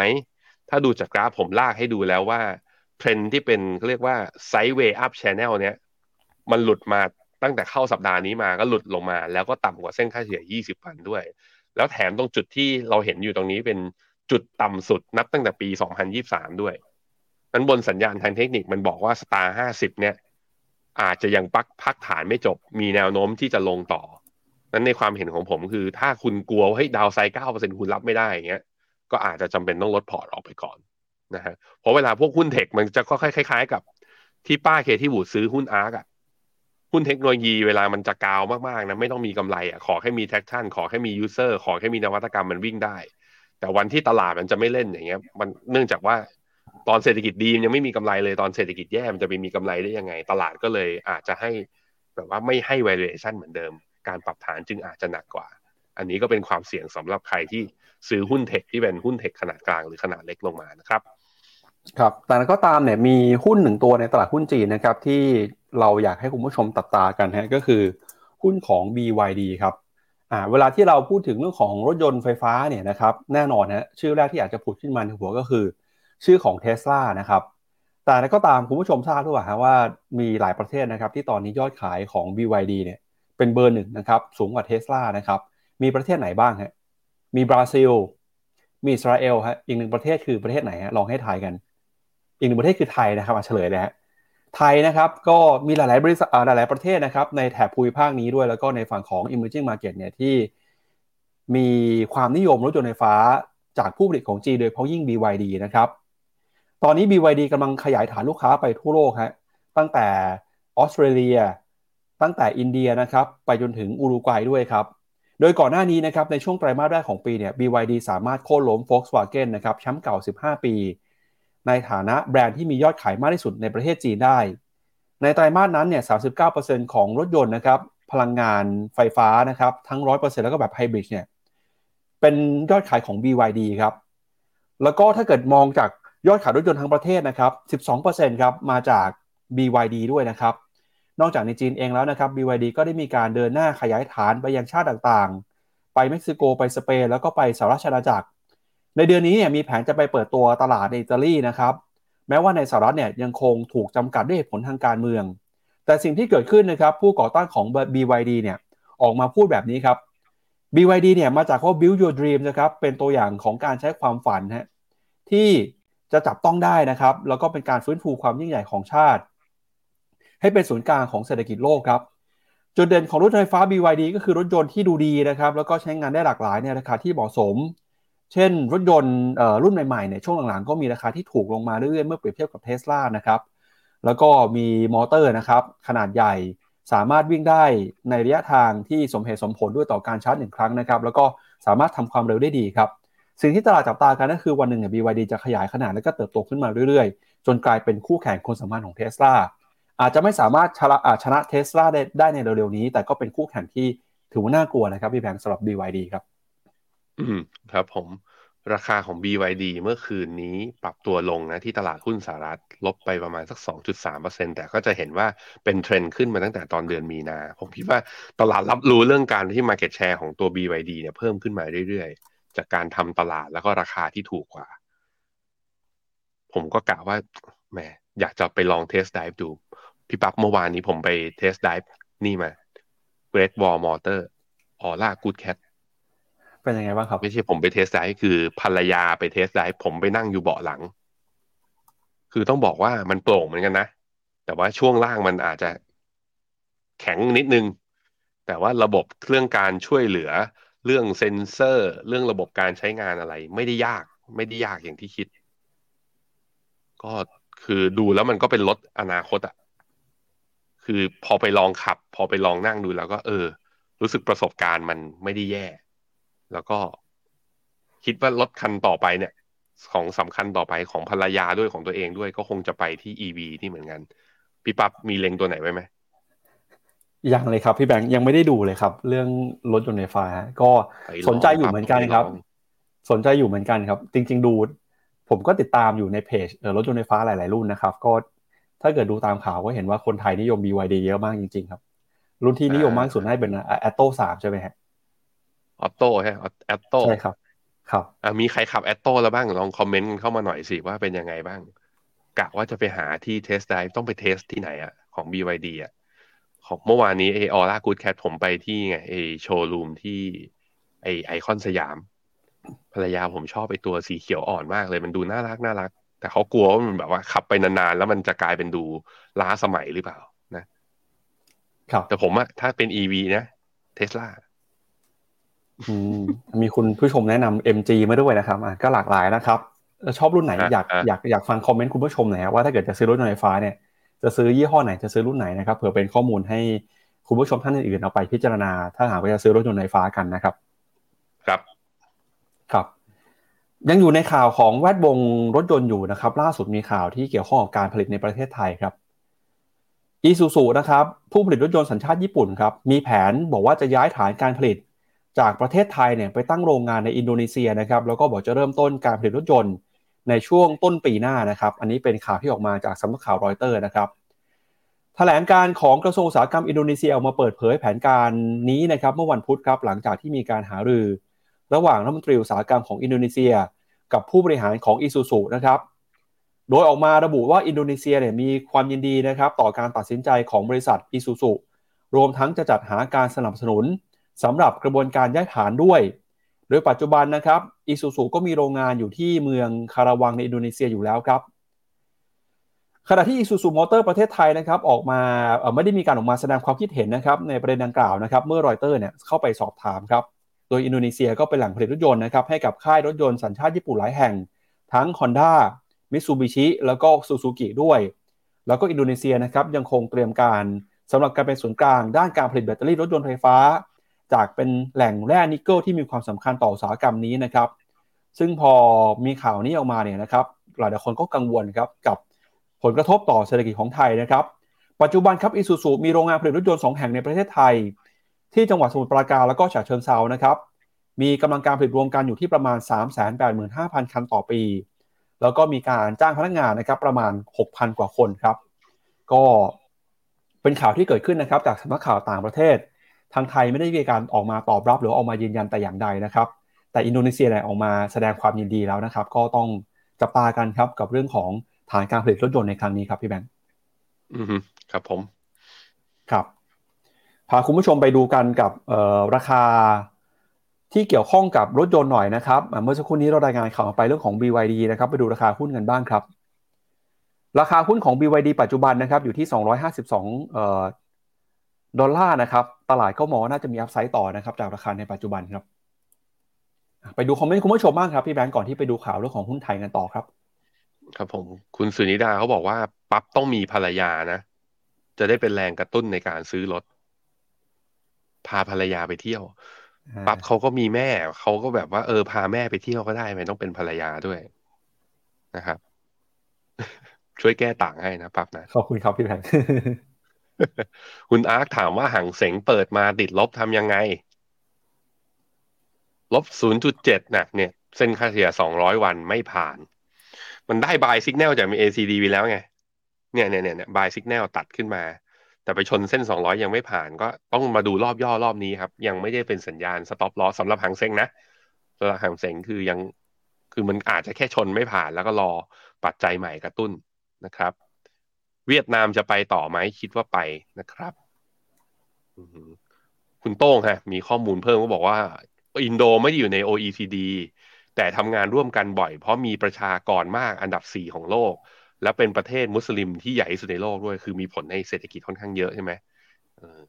แม้แต่อีซูซูยังย้ายไปหาเขาเลย อืมนะฮะคุณเอมนี่เขาเขาบอกขับ BYD อยู่ชอบมาก คุณเอิบปะ มิสเตอร์เอิบชอบ MG แต่ไม่ซื้อคืออะไรอะ แล้วไปนั่งใครมานะฮะอ๋อคุณรัตนพรบอกว่า BYD มีปัญหาเรื่องรออะไหล่ซ่อมนาน คุณสนิทบอกว่าถ้าซื้อรถ EV ก็ต้องเทสลาเลยครับ มีหุ้นแล้วต้องมีรถด้วย เออ จริง มีคนถามด้วยว่าเทสลาเอายังไงอะมาครับดูกัน มีอะเดี๋ยวพี่แบงค์ดูเทสลาก่อนนะครับ มีคำถามจากใน Clubhouse ด้วยนะครับเทสลา มาขนาดนี้แล้วอะนี่เพิ่งทะลุไฮเดิมของเมื่อตอนกลางเดือนกุมภามานะ ไปต่อ มีใกล้ๆก็อาจจะไปประมาณสองพันเอ้สองร้อยสามสิบหกแหมบอกสองพันตกใจกันหมด ผมดู volume at price ตรงนี้หมายถึงอะไรก็คือว่าตรงไหนที่มีปริมาณการเทรด ราคาตรงระดับไหนที่มีปริมาณการเทรดเยอะก็เห็นว่า ถ้าย้อนหลังกลับไปอะย้อนหลังหนึ่งปีก็ได้ ย้อนหลังหนึ่งปีเนี่ย เราผ่านโซนนั้นมาแล้วคือแถวๆประมาณหนึ่งร้อยเก้าสิบเหรียญ นั้นเทสลาที่ระดับตรงเนี้ยจะวิ่งขึ้นไปข้างบนนะ แทบไม่มีแนวต้านนะ คือเพราะว่าไม่มีวอลลุ่มหนาๆ อยู่ข้างบนรอเราอยู่เลย เพราะนั้นผมคิดว่าโอกาสที่จะแบบขึ้นไปแบบสองร้อยหกสิบหรือแบบว่าอาจจะเห็นสามร้อยอีกครั้งหนึ่งเนี่ยเป็นไปได้เป็นไปได้ในปีนี้ ยังเห็นอย่างนั้นอยู่ แต่ที่พูดอย่างเงี้ยก็ต้องบอกอย่างนี้นะว่า ผมก็มีหุ้นอยู่ เพราะฉะนั้นผมอาจจะไปแอดด้วย พี่ปั๊บอะความจากขับเขาว่ายังไงครับคุณพอดบอกว่ามีกองทุนไหนครับที่ลงทุนในหุ้นอเมริกาสัดส่วนเท่ากันบ้างครับ ก็คือทั้งหุ้นตัวใหญ่หุ้นตัวกลางหุ้นตัวเล็กนะครับ คุณพอดก็บอกว่าเออเห็นหุ้นตัวใหญ่ขึ้นมาแรงครับ อาจจะอยากลุ้นครับว่าหุ้นขนาดกลางหุ้นขนาดเล็ก จะได้ประโยชน์ตามมาด้วยหรือเปล่านะครับ แล้วก็บอกว่าติดตามรายการของเรามาตั้งแต่ปี 2011 แล้วนะครับ ขอบคุณคุณพวัตมากเลยนะครับ ไปดูหุ้นโอ้ขอบคุณมากครับสหรัฐหน่อยครับเออไม่มีครับ หุ้นเอ่อตลาดหุ้นกองทุนที่เป็นแบบอีโคเวทจริง ๆ ก็จะเป็นอีโคเวทในหุ้นขนาดใหญ่ อย่างเช่นเมกะเทนของบลจทาริสเนี่ย ก็จะเป็นแบบว่าเอาหุ้นเทคขนาดใหญ่แล้วก็หุ้นพวก global brand อะ เอาถือสิบตัวแล้วเอามาหารเท่า แต่ถึงขั้นแบบว่าไปถือหุ้นตัวเล็กด้วยแล้วเอามาหารเท่าเลยเนี่ย ยังไม่เห็นยังไม่เห็นว่ามี แต่ตัวที่อาจจะใกล้เคียงกับที่หาอยู่เนี่ย ก็เป็นของบลจทาริสกับอีกกองหนึ่งที่ชื่อว่า AF Mode AF Mode เนี่ยไปลงทุนในหุ้นสหรัฐ โดยตัวหุ้นที่เขาเลือกเนี่ยจะเป็นเลือกหุ้นขนาดกลางขนาดเล็กเข้ามาในพอร์ต แล้วก็ต้องบอกว่าผลตอบแทนเนี่ยชนะ S&P 500 ด้วยนับตั้งแต่จัดตั้งมานั้นถ้าอยากได้หุ้นขนาดกลางขนาดเล็ก แล้วแบบว่ามีผู้จัดการกองทุนคอยคัดเลือกหุ้นให้ด้วยเนี่ยลองดูครับ AF MOAT AF Mode จากบลจทาริสนะครับ ครับ มาดูต่อนะครับกับมุมมองเรื่องของเศรษฐกิจไทยบ้างครับ ในฝั่งของภาคเอกชนตอนนี้เขามีความกังวลมีความเป็นห่วงเศรษฐกิจไทยยังไงบ้างนะครับ กกรครับหรือว่าคณะกรรมการร่วมเอกชน 3 สถาบันนะครับที่ประกอบไปด้วยสภาหอการค้า สภาอุตสาหกรรม แล้วก็สมาคมธนาคารไทยนะครับออกมาระบุว่า GDP ปีนี้นะครับยังคงวางกรอบไว้เท่าเดิมฮะว่าจะเติบโตอยู่ในระดับ 3-3.5%นะครับโดยมั่นใจว่าจะมีรายได้มาจากการท่องเที่ยวนะครับปีนี้ประเมินตัวเลขอยู่ที่ประมาณ 30 ล้านคน เห็นการบริโภคในประเทศฟื้นตัว แต่นั้นก็ตามห่วงเศรษฐกิจโลกในครึ่งปีหลังส่งสัญญาณชะลอตัว ก็จะเข้ามา กดดันการส่งออกให้ติดลบนะครับประมาณ 1%แล้วก็จับตานะครับเรื่องของการขึ้นค่าจ้างค่าแรงขั้นต่ำ450 บาทเนี่ยโดยบอกว่าจะส่งผลกระทบไปยังตัวเลขเงินเฟ้อด้วยนะครับโดยประเมินว่าเงินเฟ้อจะพุ่งขึ้นไปในระดับ 0.8%ครับโดยในภาพรวมนะครับสิ่งที่กกรกังวลกันก็คือเรื่องของเศรษฐกิจโลกครับโดยมองว่าเศรษฐกิจโลกเนี่ยถ้าเกิดมีสัญญาณชะลอตัว จะส่งแรงกดดันนะครับมายังภาคการส่งออกของไทย ให้เติบโตช้ากว่าที่เคยประเมินไว้ก่อนหน้านี้นะครับ จะเห็นคำสั่งซื้อลดลงไปนะครับ แต่ภาคอุตสาหกรรมเนี่ยก็ยังคงต้องรักษาระดับการผลิตให้ได้ต่อไป เพื่อพยุงการจ้างงานนะครับ ส่วนเรื่องของค่าแรง 450 บาทเนี่ยก็มองว่ามีความกังวลนะครับว่าจะส่งผลต่ออัตราเงินเฟ้อในระยะข้างหน้า หากปรับขึ้นค่าแรง โดยอาจจะทำให้เงินเฟ้อปรับตัวขึ้นไปประมาณ 0.82%นะครับนอกจากนี้นะครับก็มีปัจจัยด้านราคาน้ำมันด้วยที่ให้ระมัดระวังราคาที่ปรับตัวเพิ่มสูงขึ้นมา ก็เป็นปัจจัยกดดันเรื่องของเงินเฟ้อนะครับ แล้วก็ตอนนี้นะครับ กกรเห็นพ้องต้องกันว่าควรจะมีการจัดตั้งรัฐบาลโดยเร็วตามไทม์ไลน์แล้วก็ใช้กลไกที่มีอยู่นะครับในการขับเคลื่อนเศรษฐกิจ และผลักดันงบประมาณ เพื่อรักษาแรงส่งการฟื้นตัวทางเศรษฐกิจให้มีความต่อเนื่องนะครับ แล้วก็ออกมาเตือนเรื่องของเอลนินโยในปี 2023 นี้นะครับว่ามีหลายพื้นที่เนี่ยตอนนี้เผชิญกับปัญหาการขาดแคลนน้ำแล้วนะครับ ถ้าหากว่าไม่สามารถจัดการได้เนี่ยอาจจะมีความเสียหายต่อระบบเศรษฐกิจมากกว่า 36,000 ล้านบาทเลยทีเดียวครับ อันนี้ก็เป็น ความคิดเห็นนะครับ จากภาคเอกชนต่อเศรษฐกิจไทยในช่วงนี้ครับ อืม ครับ ผมก็ต้องรอไปอย่างที่ผม ผมยังไม่มีความเห็นในช่วงนี้ ยังไม่มันไม่วิจารณ์ใดๆทั้งสิ้นเพราะว่าสิ่งที่เป็นนโยบายก็ใช่ว่าจะไปผลักดันในสภาแล้วผ่าน คือยกเว้นแต่ว่าคุณเป็นพักเสียงข้างมากนะพักเดี่ยวเลยแล้วได้เสียงเกินสองร้อยห้าสิบเขาจัดตั้งรัฐบาลได้อย่างเงี้ยคือ ใช่อย่างนั้นเราไปการดูนโยบายอะไรอย่างเงี้ย มันมันพอ มันพอจะเห็นว่าเขาจะขับเคลื่อนได้ไหม แต่ผมคิดว่าก็ยังค่อนข้างเห็นด้วยเห็นด้วยในมุมดูที่ว่า ไม่ใช่เห็นด้วยสิเขาเรียกว่าค่อนข้างเห็นเหมือนเหมือนกันว่าที่เรากังวลและนักลงทุนกังวลกับนโยบายของพรรคก้าวไกลถ้าในกรณีเขาจะเป็นรัฐบาลนะ แล้วเขาบอกมันอาจจะผ่านไม่ได้ง่าย ก็เพราะว่าในพักร่วมกันเองอย่างพักเพื่อไทยเองเนี่ยในในในเรื่องของนโยบายเศรษฐกิจก็ไม่ได้อะไรหรือว่าไปแบบว่าไปแบบว่าไปในทางเดียวกันกับก้าวไกลขนาดนั้น เพราะฉะนั้น ต้องรอต้องรอติดตามอย่างใจเย็นเรื่องนี้ วิจารณ์กันได้ รอกัน แต่ว่ารอกันหน่อยนะฮะครับไปดูตัวเลข GDP หน่อยครับ Bloomberg Consensus ประเมินตัวเลข GDP ไทยปีนี้จะเติบโตอยู่ในระดับ 3.6%นะครับ แล้วก็ปีหน้าจะขยับขึ้นมาเป็น 3.7%ฮะ ก็มองสวนทางยังสวนทางกับ World Bank อยู่นะครับ World Bank มองว่าปีนี้โต แต่ปีหน้าจะหดตัวลงไปเล็กน้อยนะครับ แล้วก็เงินเฟ้อครับ เงินเฟ้อของไทยเนี่ย ปัจจุบันนะครับ CPI อยู่ที่ระดับ 0.53%ฮะแล้วก็ปีหน้าอยู่ในระดับ 1.55%นะครับเงินเฟ้อไทยก็ส่งสัญญาณชะลอตัวลงมาอย่างต่อเนื่องเลยครับพาคุณผู้ชมไปดูต่อครับภาคเอกชนมองแบบนี้แล้วแล้วฝั่งของนักลงทุนเนี่ยเขามองเศรษฐกิจไทยยังไงบ้างครับ ล่าสุดนะครับสภาธุรกิจตลาดทุนไทยเปิดเผยครับดัชนีความเชื่อมั่นของนักลงทุนในเดือนพฤษภาคม ปรากฏว่าตอนนี้นะครับดัชนี ICI ครับในช่วง 3 เดือนข้างหน้าเนี่ยปรับลงมาอยู่ที่ระดับ 77.7 จุดนะครับ ปรับตัวลงมาเป็นการสะท้อนมุมมองซบเซาเป็นครั้งแรกในรอบกว่า 8 เดือนเลยครับ โดยนักทุนก็มองเรื่องของปัจจัยที่เข้ามากดดันบรรยากาศการทุนมากที่สุดนะครับก็คือ เรื่องของการจัดตั้งรัฐบาลหลังการเลือกตั้งครับ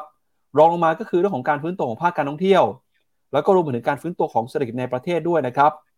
ปัจจัยที่เข้ามาฉุดรั้งความเชื่อมั่นมากที่สุด ก็คือปัญหาการเมืองหลังการเลือกตั้ง รองลงมาคือการถดถอยของเศรษฐกิจในประเทศ แล้วก็รวมไปถึงการเก็บภาษีตลาดทุนด้วยนะครับ ไปดูหน่อยฮะว่านักทุนมอง ภาวะแล้วก็ความมั่นใจตลาดหุ้นในช่วงนี้เป็นยังไงบ้างนะครับอ่าอันนี้ก็เป็นข้อมูลนะครับดัชนีความเชื่อมั่นของนักลงทุนในอีก 3 เดือนข้างหน้า ก็เข้ามาสู่ภาวะซบเซาแล้วนะครับ แล้วก็มองปัจจัยปัญหาการเมืองตอนนี้เป็นเรื่องหลักที่กดดันเลยครับ อุตสาหกรรมที่ตลาดมองว่าน่าสนใจที่สุดตอนนี้คือภาคธนาคารพาณิชย์ น่าสนใจน้อยที่สุดคือภาคปิโตรเคมีแล้วก็เคมีภัณฑ์นะครับ ถ้าไปดูเนี่ยตอนนี้นักลงทุนรายบุคคลนะมีความเชื่อมั่น น้อยที่สุดเลยนะครับ แล้วก็ ถ้าดูจากค่าที่ FETCO มารายงานรอบนี้ก็คือถือว่าเข้าสู่ภาวะซบเซาแล้วนะครับ ก็เดี๋ยวต้องมาลุ้นกันเรื่องการจัดตั้งรัฐบาล จะทำให้นักลงทุนกลับมามีความเชื่อมั่นได้หรือเปล่าครับ ต้องสิแหมพี่ปั๊บมันไม่ใช่คำถามว่าหรือเปล่า มันคำถามคือเชื่อมั่นขนาดไหน แล้วดันดัชนีไปได้ขนาดไหน ไปรอตอนนั้นเพราะนั้นช่วงนี้ถ้าเป็นหุ้นไทยนะ นี่คือระยะสะสม ค่อยๆ หาหุ้นอย่างใจเย็นๆไป ผมเชื่อว่าจัดตั้งรัฐบาลแล้วตลาดหุ้นเรามี upside เรามีความหวังนะครับ ครับเดี๋ยวไปดูภาพของตลาดหุ้นไทยกันหน่อยฮะไปดูภาพของข้อมูลจากทีมงาน Finnomena นะครับพี่แบงค์ว่าตอนนี้มองภาพของเซ็ตอินดี x เป็นยังไงบ้างครับ ก็จะเห็นว่าตั้งแต่ปลายไตรมาสสี่ที่ผ่านมานะ เรา underperform หุ้นโลก แถมกำไรบริษัทจดทะเบียนก็ถูกปรับประมาณการลงต่ำกว่าหุ้นโลกด้วย ก็คือจริง ๆ แล้วภาพรวมบรรยากาศของเราคือเราเศรษฐกิจฟื้นก็จริง แต่เราฟื้นได้ไม่เยอะเท่ากับค่าเฉลี่ยของโลก อันนี้ก็เลยปัด เป็นหนึ่งในปัจจัยที่กดดัน SET Index ในตอนนี้มันไม่ใช่แค่เรื่องการเมืองอย่างเดียวนะครับในแง่ของ PE ตอนนี้เราอยู่ที่ประมาณแถวประมาณถ้าค่าเฉลี่ยอยู่ที่พอดี พอดีพอดีเลยเมื่อเทียบกับหุ้นโลก การไม่ถูกไม่แพงแปลว่าอะไรจริง ๆ แล้วหุ้นไทยเราเนี่ย ถ้าย้อนกลับไปเนี่ยในช่วงที่ตลาดดีๆนะเราจะมักจะเทรดที่ค่าเฉลี่ยสูงกว่าหุ้นโลก เพราะส่วนหนึ่งคือเราก็เป็น emerging market ด้วย แล้วก็แต่ว่าในช่วงเนี้ย เราจะเห็นว่าเราลงมาถูกกว่าหุ้นโลกมีแตะลงไปลบหนึ่ง standard deviation เมื่อตอนช่วงประมาณไตรมาสหนึ่งในช่วงที่ผ่านมา เพราะนั้นถ้ามองในแง่เรื่อง valuation ไม่ได้ถึงกับหน้าซื้อหุ้นมาก แต่มันก็ไม่ได้แพงจนน่าเกลียดอย่างที่อย่าง NASDAQ เป็นหรือ S&P 500 เป็นครับครับ ก็เป็นทั้งหมดที่มาฝากกันในวันนี้นะครับ ก่อนจากกันไปครับ วันนี้ฟิโนเมนามีกิจกรรมที่น่าสนใจมาฝากคุณผู้ชมนะครับ สำหรับคุณพ่อคุณแม่ผู้ปกครองครับที่มีแผนนะครับอยากจะส่งลูกไปเรียนในมหาวิทยาลัยระดับโลกนะครับ แน่นอนฮะนอกจากการเตรียมตัวการศึกษาหาความรู้แล้วในสิ่งที่สำคัญเลยก็คือ ต้องเตรียมงบประมาณเตรียมเงินเตรียมค่าใช้จ่ายนะครับ การส่งลูกไปเรียนมหาลัยในต่างประเทศที่เป็นมหาลัยอันดับต้นๆของโลกเนี่ยมีค่าใช้จ่ายในสัดส่วนที่สูงมากนะครับ แต่จะมีแนวทางในการวางแผนการเงินอย่างไรนะฮะฟิโนเมนามีงานสัมมนาครับ strategies for securing your child's dream university นะครับส่งลูกเรียนต่อมหาวิทยาลัยระดับโลก ต้องเตรียมความพร้อมยังไง งานนี้จัดขึ้นวันเสาร์ที่ 14 มิถุนายนนะครับสแกน QR code ที่หน้าจอนะครับงานนี้ต้องลงทะเบียนนะครับมีค่าใช้จ่ายรายละเอียดจะเป็นยังไงเนี่ยสแกน QR code เข้าไปดูได้ รับจำนวนจำกัดเพียง 50 ที่นั่งเท่านั้นนะครับมาเจอกันครับกับผู้เชี่ยวชาญนะครับในการวางแผนการศึกษาต่อ แล้วก็รวมไปถึงนะครับทีมงานจากฟิโนเมนานะครับที่จะมาให้คำแนะนำเรื่องของการวางแผนทางการเงินครับ อืม ครับผมเตรียมลูกไม่ใช่เรื่องเงินอย่างเดียวนะ มันเป็นเรื่องว่าแล้วเราจะดูได้ยังไงว่าลูกเราถนัดทางไหน หรือเราอยากให้ลูกเข้ายูนี้ มันต้องเสริมทักษะด้านไหน มีวิธีการดูอย่างไร